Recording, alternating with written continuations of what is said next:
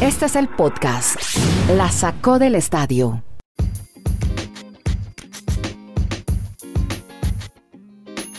Hola, ¿cómo están? Bienvenidos a este podcast que habla de deportes y ligas americanas. Hoy hemos llegado al episodio número 712. Perfecto, señor, muchas gracias. Él es Dani Marulanda, nos va a acompañar desde la ciudad del Retiro hablando de deportes americanos. Está también Kenny Garay en Bristol, Connecticut, desde América, hablando de deportes de América. Y hoy vamos a tener varias historias para contar justamente con Kenny. Y vamos a hablar. En América estamos los tres, ¿no? Exacto, en América. Yo estoy en Sudamérica. Mi nombre es Andrés Nieto. Sí, pero es América. ando en Chile, exactamente. Pero a ver, eh, compañero, colega, Trevor Story, usted me va a tener eh, que contar sobre eso, Kenny, porque lo cambiaron a segunda base. Ya les contamos qué dijo sobre ese cambio a segunda base. Hace poco reseñamos que había sido uno de los de una de las grandes contrataciones.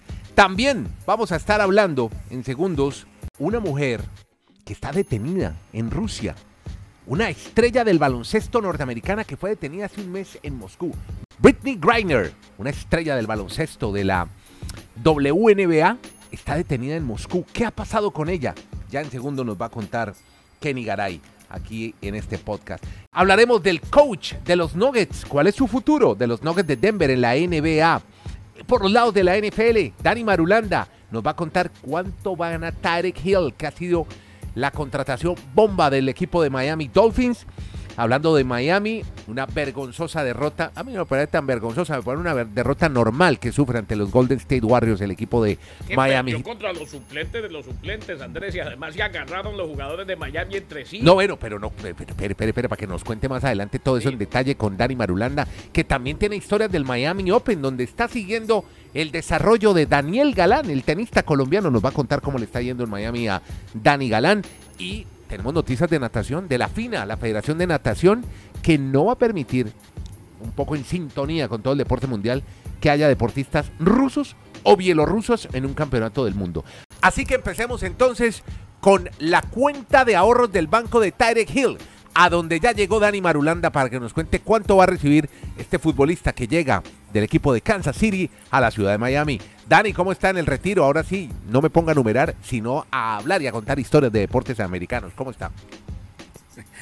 ¿Qué tal Andrés? Abrazos para Kenneth, para todos nuestros oyentes. El contó más alto en la historia para un receptor, para un wide receiver en la NFL, lo ha firmado Tyreek Hill. 120 millones de dólares, lo que equivale a 30 millones de dólares por temporada, porque es un contrato a cuatro años. Pero si miramos los números, que eso es tan difícil a veces, Andrés, Kennedy, oyentes, de entender cómo impactan el tope salarial. Sabe que el primer año para los Dolphins solo tienen que pagar 6.4 millones de todo ese contrato, pero al último año tienen que pagar 50. Es simplemente como para darle a entender a nuestros oyentes cómo Sí. a veces los gerentes generales son tan hábiles de poder modificar la manera de, de esos pagos para poder tener el- la nómina con un tope salarial por debajo y poder adquirir más jugadores. Es decir, hoy los Dolphins todavía podrían adquirir otro jugador más en la línea ofensiva que algunos ¿Ah, creen sí? que lo necesitan. Por eso hicieron el, el contrato de esa manera, una también muy buena jugada maestra, podemos decir. Y lo de Tyreek Hill pues ha impactado es porque era un jugador muy codiciado por muchos equipos, pues para muchos es el más rápido de los receptores que tiene la NFL y es una muy buena pieza que llega entonces al conjunto de los Dolphins para darle más ayuda, ayuda a Tua y a toda esta organización de los Miami Dolphins. Bueno, Kenny Garay en eh, Bristol también tiene algo que comentar sobre la llegada de Tyreek Hill. Kenny, ¿cómo le va, hombre? Un abrazo, Andrés. Primero que todo, me alegra muchísimo que llegue Tyreek Hill a los Miami Dolphins. Eh, estuvimos en el Twitter Space hablando con Dani Marulanda y con, y con los oyentes. Hombre, me parece una barbaridad, Andrés. ¿Qué le pare- Ah, lo que están pagando por él. Lo que están pagando me parece, o sea, totalmente sobrevalorado. No porque no tenga el talento, sino que es demasiado. Mucha plata. Son cinco selecciones de edad, además de un contrato multimillonario. Pero al enhorabuena debate, para Miami. al debate. Eh, enhorabuena para Miami. O sea, yo lo entiendo, Dani, yo lo entiendo desde lo deportivo. Y, y entiendo la manera como Dani Marulanda nos cuenta que este año paga 5 o 6 millones y el último año paga 50. Son 71 millones de dólares garantizados lo que le tienen que pagar a Eric Hill. Ahora, pese a que Marulanda y yo eh, estamos en desacuerdo con la manera como abordamos el tema del señor Tua Tagovailoa, sí queda claro que le están haciendo equipo a Tua sí queda claro que la ofensiva de los Miami Dolphins tiene todo lo que necesita Mike McDaniel, Mike McDaniel para ser creativo y a ver qué pasa de aquí en adelante. Bienvenido, uno de los mejores receptores de la NFL y a Miami. Y ahora tenemos a Waddle, tenemos eh, a Tyreek Hill, tenemos a Gesicki, tenemos juego terrestre, tenemos línea ofensiva, eh, tenemos a Tua, tenemos a McDaniel, tenemos, tenemos, tenemos.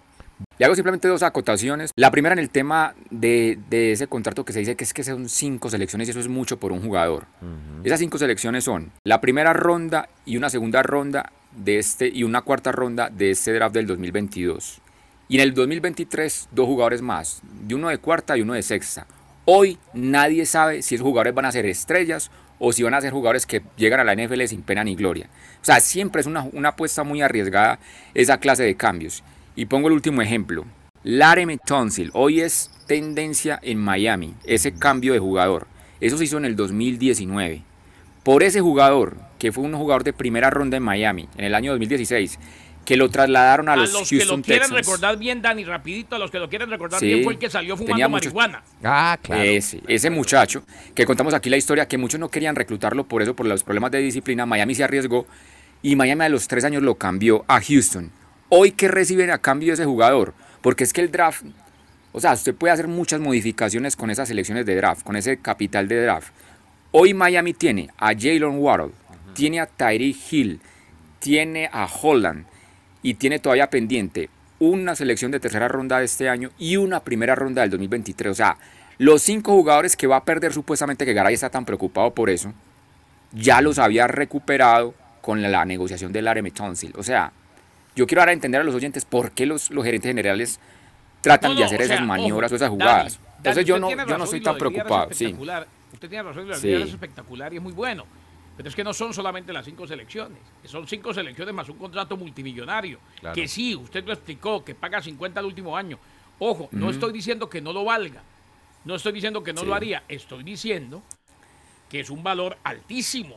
O sea, más vale que dé frutos inmediatamente, porque es mucha plata. O sea, podemos estar, eh, porque es una lotería, y no estoy descubriendo nada, pero vale la pena recalcarlo. Sí. Podemos estar ante uno de los grandes éxitos en la historia de los Dolphins o ante el fracaso, fracaso. más rotundo Pero- de la historia de los Dolphins. ¿Usted, re- usted recuerda cuando llegó Mike Wallace a Miami? Ese receptor de, de los Steelers, que la gente se enloqueció, Sí, que Mike Wallace sí, iba a ser el jugador más rápido. Ese jugador pasó sin pena ni gloria en Miami. O sea, ya hay experiencias de eso.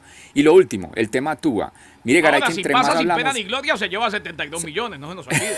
Ah, sí, él sí, él sí. A mí, a mí déjeme pasar detalle- sin pena ni gloria por 2 millones, él se lleva 72.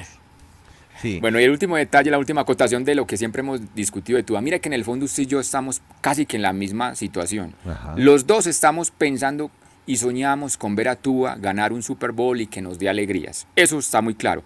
Y lo otro que estamos muy claros es que ya los dos entendemos que Tua no es un jugador de élite, de calibre. Ya, simplemente es eso. Pero mire que en el fondo estamos muy de acuerdo. Sí. Aparentemente, aunque estemos Tú y yo en el fondo nos entendemos. presentando nuestros argumentos. niñolito. Sí, señor. Sí, señor. Pero yo en el venga, fondo yo- nos queremos, amor. pero venga, les pregunto, ¿no es, ¿no es una estrategia similar a la que aplicaron Los Ángeles Rams también? O sea, de comprar jugadores caros y tratar de ganar un título, por lo menos llegar a finales en, en una temporada. Yo, di- yo diría, no sé qué piense Dani, pero yo diría que es similar, Mm. pero no tan radical, no Ya. tan... eh, No tan sea, contundente, de- no- de no lo- no lo Rams. El lo de los Rams era gane este año Sí. o no gane. Los Dolphins tienen un- Exacto. Que es un poco lo que hicieron una los, Lakers en la NBA, ¿no? En esta temporada. los- Sí. los Dolphins, Andrés, tienen una brecha de unos 3, 4 años. ya. Sí, no, no, no, no, no, los Dolphins no les van a exigir que tienen que ir al Super Bowl, no, no, Ah, no, bueno. tranquilos, esto, eso no, no, no, pero no el son los segundo y el tercer año sí. Sí, sí, yo, yo le diría que ahí sí le tienen que presionar a, a todos los jugadores para el Super Bowl de Las Vegas o el de New Orleans, que son los siguientes. No, este de Arizona todavía no. Alguien me decía ayer, Ajá. Ojalá que Tyreek Hill no se enloquezca. Evidentemente, pues cada cual es diferente, cada cabeza es un mundo y no hay No una es- sola no es talla que nos quede a todos. Pero él va de Kansas City a South Beach. A Miami. Claro que sí, yo estoy angustiado, Andrés, ¿cómo así que, las te- Pero Garay. joven y con tentaciones en South Beach, válgame Dios. Sí. Y ha sido un jugador con situaciones Ah, eh, perdón. Ah, de-. Dani, perdón, ¿También? Dani, y Sí. con plata. No, el mané que él, él tuvo maltrató a un niño, a un hijo de tres años. Al- Entonces, Sí, entonces, y no, y ven, pero a mí lo que yo digo, yo, yo creo que no se va a preocupar en Miami. Si en ese momento en Miami hay toque de queda en las noches por tiroteos. O sea, yo pensé que estaba en otra ciudad. ¿Ustedes ya han visto esas noticias? No, no sabía. En Miami, en, Mi- en Miami Beach hay toque No de queda desde hoy hasta el domingo No y la razón son por los tiroteos, tiroteos que se están haciendo en la noche. Yo, pero ¿qué. ¿en qué ciudad de Latinoamérica estamos ya? No, Mire. pero ojo, eh, ya está usted como nieto. Garay, una cosa es un toque de queda en Liberty, en el downtown, pero es Sí. que South Beach, Miami Beach, Bueno, pero ya, que estamos en. Miami, hermano, lo plante- vamos a estacionémonos aquí en el FTX Arena, por favor, que tenemos una Mm. serie de cuatro juegos entre Golden State y Miami y arrancó mal el equipo del Heat. ¿Qué fue lo que pasó anoche, Dani Marulanda? ¿Qué historia hay sobre esa derrota vergonzosa del Miami Heat contra los Bueno. Golden State Warriors? Es vergonzosa es porque los Warriors la noche anterior habían tenido su peor derrota de la temporada. Habían perdido en, en Orlando frente al Magic, que es un equipo paupérrimo esta temporada. Entonces al día siguiente, cuando enfrentaron al Miami Heat, la gente decía, no, pues ¿cómo le van a ganar al Miami Heat? Además sin sus máximas, sin sus máximas estrellas. Sin Green, Iguodala, sin Curry. O sea, ayer los Warriors plantearon un equipo muy joven, unos peladitos, como decimos en Colombia, y le metieron una paliza al Miami Heat. Y para agravar la situación del Miami Heat es que hubo un altercado en el, en el, después del intermedio, cuando estaba comenzando el tercer cuarto, porque los Warriors tomaron una ventaja de 19 puntos. Entonces, no sé, se caldaron los ánimos entre Butler, que es Jimmy Butler, es la gran figura del equipo, De Miami. y Udonis Haslem, que es, hombre, cuando, cuando el Miami decida vender todos los muebles, todo lo que tenga que ver con la ¿Qué historia de la franquicia? Udonis Haslem, sí, Udo- no, Udonis Haslem es, es la franquicia, es el emblema de la franquicia, es el único jugador que ha estado en los tres títulos. Entonces uno dice, ¿qué se tuvieron que haber dicho ahora entre está más ellos? haciendo grupo que cualquier otra cosa. Ya Sí, de que sí, no, ya no juega. No, ya no juega, pero es, la, es el emblema. Entonces vos ir a pelear contra el máximo jefe del vestuario. De la Y estaba incluso, incluso estaba Spolstra. Spolstra. ¿Ustedes han visto la cara que hizo Spolstra? Que, yo no sé exactamente qué palabras dijo, qué frases les mencionó Butler, pero la cara que hace Spolstra es como de un asombro que yo nunca había visto en él, que es tan ecuánime, tan centrado. Y tuvieron que separarlos porque prácticamente se iban a ir a las manos. Y yo creo que eso los desconcentró mucho más. Por eso decimos que una vergonzosa derrota. Porque si eso va a pasar, ahí sí se van a preocupar las situaciones en Miami Heat. Porque llevan dos noches perdiendo frente a los Warriors sin sus titulares. Y frente a los Sixers sin Harden, sin Embiid. O sea, dos noches fatales para la franquicia del Miami Heat. Oiga, pero hay una cosa. Esto, esto de Sí. Haslem, a ver, puede jugar todavía, qué jugador. No, está jugando los últimos un minutico. Si está el partido eso, definido, lo pueden jugar o los últimos dos minutos. Así sea tiempo basura porque sigue en la nómina. Eh, ya es Sí, hora sí, claro. de que lo saquen de la nómina y si le quieren dar algo, que haga apariciones en Miami y demás. Porque es que llega el momento en que por más vestuario que haga, si no está jugando, acuérdense, esto, esto- estos son superestrellas egos, que ganan sí, millones y millones de dólares. Es muy complicado. Ayer Spolza, además de lo que usted dijo, Dani, rompió el tablero. Uy, Rompió un tablero de esos donde se dibujan las jugadas. no. Eh, así. Lo terminó rompiendo. Sí. Y la otra para adicionar Sí, señor. y educar un poco más con el tema de Miami Beach, Dani, además de todo lo que estamos hablando y de los tiroteos del fin de semana y la razón por la cual hay toque de queda, es porque se juntó todo. Tiroteos y estamos en pleno spring break. Ah, no. Claro, Imagínese. también, claro, no, Y claro. todo. eso lle- llegan de, to- de todos lados. El spring break varía de acuerdo al punto en los Y Estados va ese Unidos. festival ultra, el de, de música electrónica, que es otra locura también, eso paraliza la ciudad. Yo no sé si este No, a y el spring break varía es que- de acuerdo al sitio en los Estados Unidos. no, no, Entonces, no, por no, ejemplo, eso aquí en el noreste, an- aquí en el noreste es en el mes de abril. sí.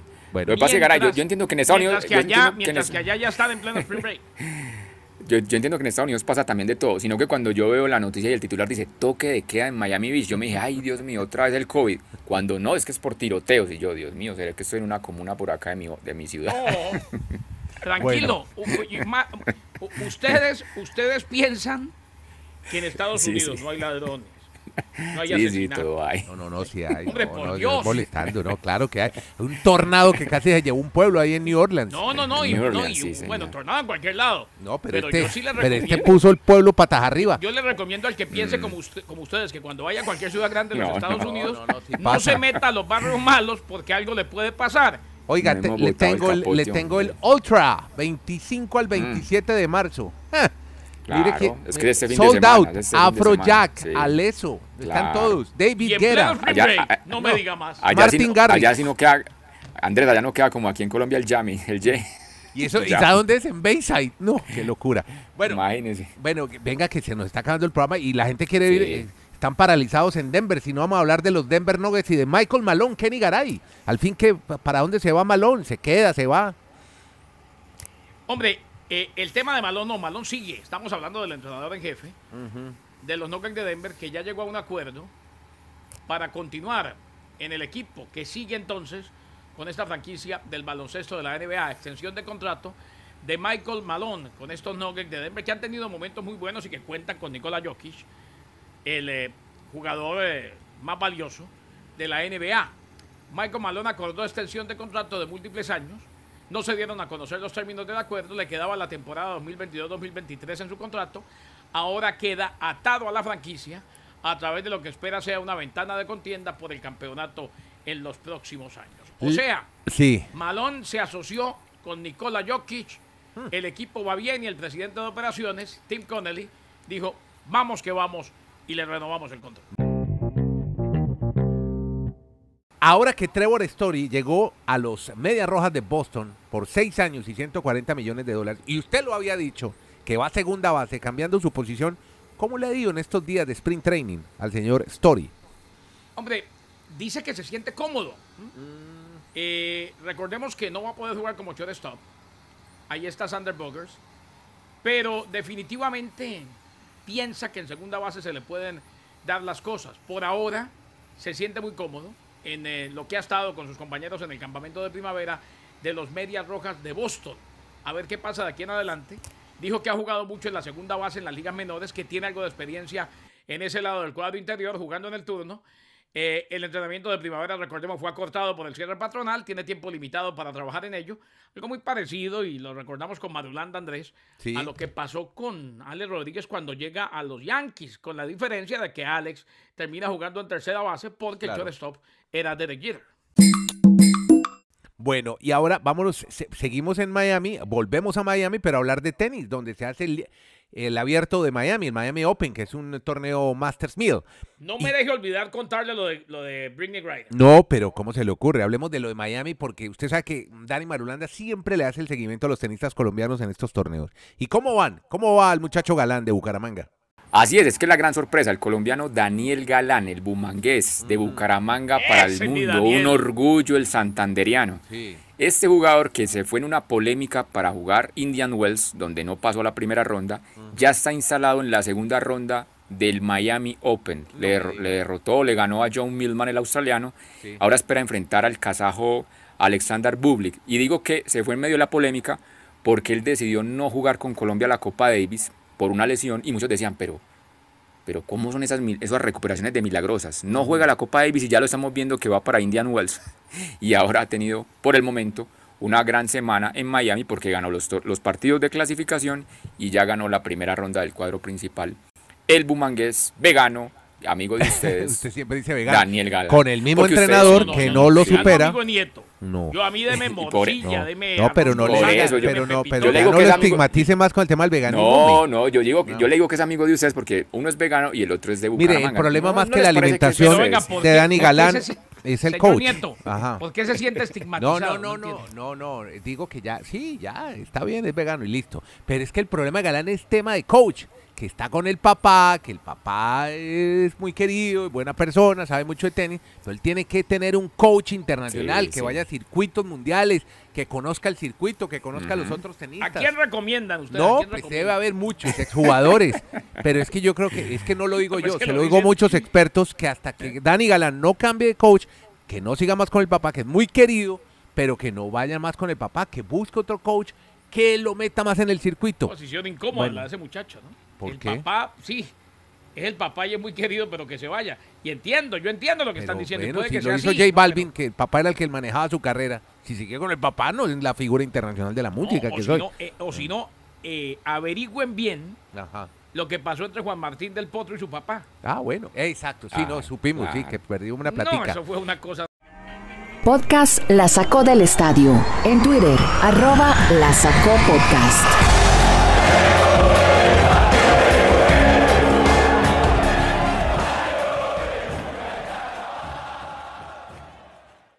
Griner, hablemos del deportes y la guerra. La mejor basquetbolista de todos los tiempos de Estados Unidos. ¿Qué hacía en Moscú? ¿Por qué la detuvieron en medio de la guerra, Kenny Garay? Es que, Andrés, recuerda que lo que se paga en, los esta- en, eh, en Rusia, en Europa en general, pero principalmente en Rusia, en el baloncesto ruso femenino, es mucho. La gran mayoría de estrellas de la WNBA que de verdad han hecho dinero, hacer dinero llamo más de un millón de dólares en el banco, lo hicieron precisamente jugando más en Europa que acá o viniendo a jugar, llegaban tarde a la temporada de la WNBA porque tenían que terminar Ya. primero su temporada en Europa. Una de las que ha sido constante en Rusia es Britney Griner. Y la arrestaron, curiosamente, cuando empezaba la guerra, porque le encontraron aceite de cannabis Ay, no me diga. En Rusia, en Moscú. en la maleta, exactamente. Ya. Está presa. Una superestrella de la WNBA y que ha estado en el básquetbol de Rusia. Los funcionarios de los Estados Unidos finalmente pudieron hablar con ella. Está también, como se puede esperar, dijo el portavoz del Departamento de Estado, Ned Price. Están trabajando con su equipo legal y su red más amplia. Arrestada el 17 de febrero y la acusación es grave, intentar contrabandear cartuchos de vape que contenían aceite de hachís a Rusia. Greiner se ha estado comunicando con su familia a través de sus abogados. Una fuente cercana a ella le dijo a ESPN que la semana pasada supieron que estaba bien. Se encuentra actualmente en prisión preventiva. preventiva. Un eh, juez extendió el periodo de la investigación hasta el 19 de mayo. Es probable que los fiscales busquen y reciban otra extensión. Y los fiscales, según la ley, tienen hasta un año y 18 meses en casos excepcionales antes de que se les exija llevarla a juicio. O sea, ahí la tienen y quién sabe para qué la van a utilizar. Aceite de cannabis, presa en Rusia, estrella del baloncesto de la WNBA. Historia Andrés, tremenda de esta Andrés, nos quedó, me quedó muy claro, según lo que nos cuenta Garay, que el único ruso en este podcast de esos integrantes es el señor Garay, el que factura millones de dólares. Remato por el Mundial de Natación. El Mundial de Natación se hace en los años impares, pero por la situación de los Olímpicos que se tuvieron que jugar en 2021, el COVID exactamente, pues este año par se van a ver, se van a disputar muchos mundiales antes aplazados, el de atletismo, el de natación. El de natación está programado en junio en Budapest, en Hungría, y ya han dicho los organizadores y el ente de la FINA que regula la natación a nivel mundial, no, permi- no permitiremos atletas, deportistas, ni de Rusia ni de, Belio- de Bielorrusia, perdón, en el mundial de natación. Los dejo, muchachos, muy queridos a todos. Qué buenas historias en el podcast de La Sacó del A Estadio. los que se preguntaban, escúcheme Andrés, Ajá. ¿dónde jugaba ella en Rusia? En el UMMC Ekaterimburgo. Y además, no, estoy viendo la historia de esta mujer, además abiertamente gay, la patrocina Nike. No, tremenda historia esta Britney, Britney Gri- Griner. Bien, gracias a todos. Con Kenny Garay, Dani Marulanda, Andrés Nieto Molina, hacemos el podcast. La sacó del estadio hablando de deportes, ligas americanas, de deportistas que juegan en deportes americanos. Gracias a todos por seguirnos en este podcast.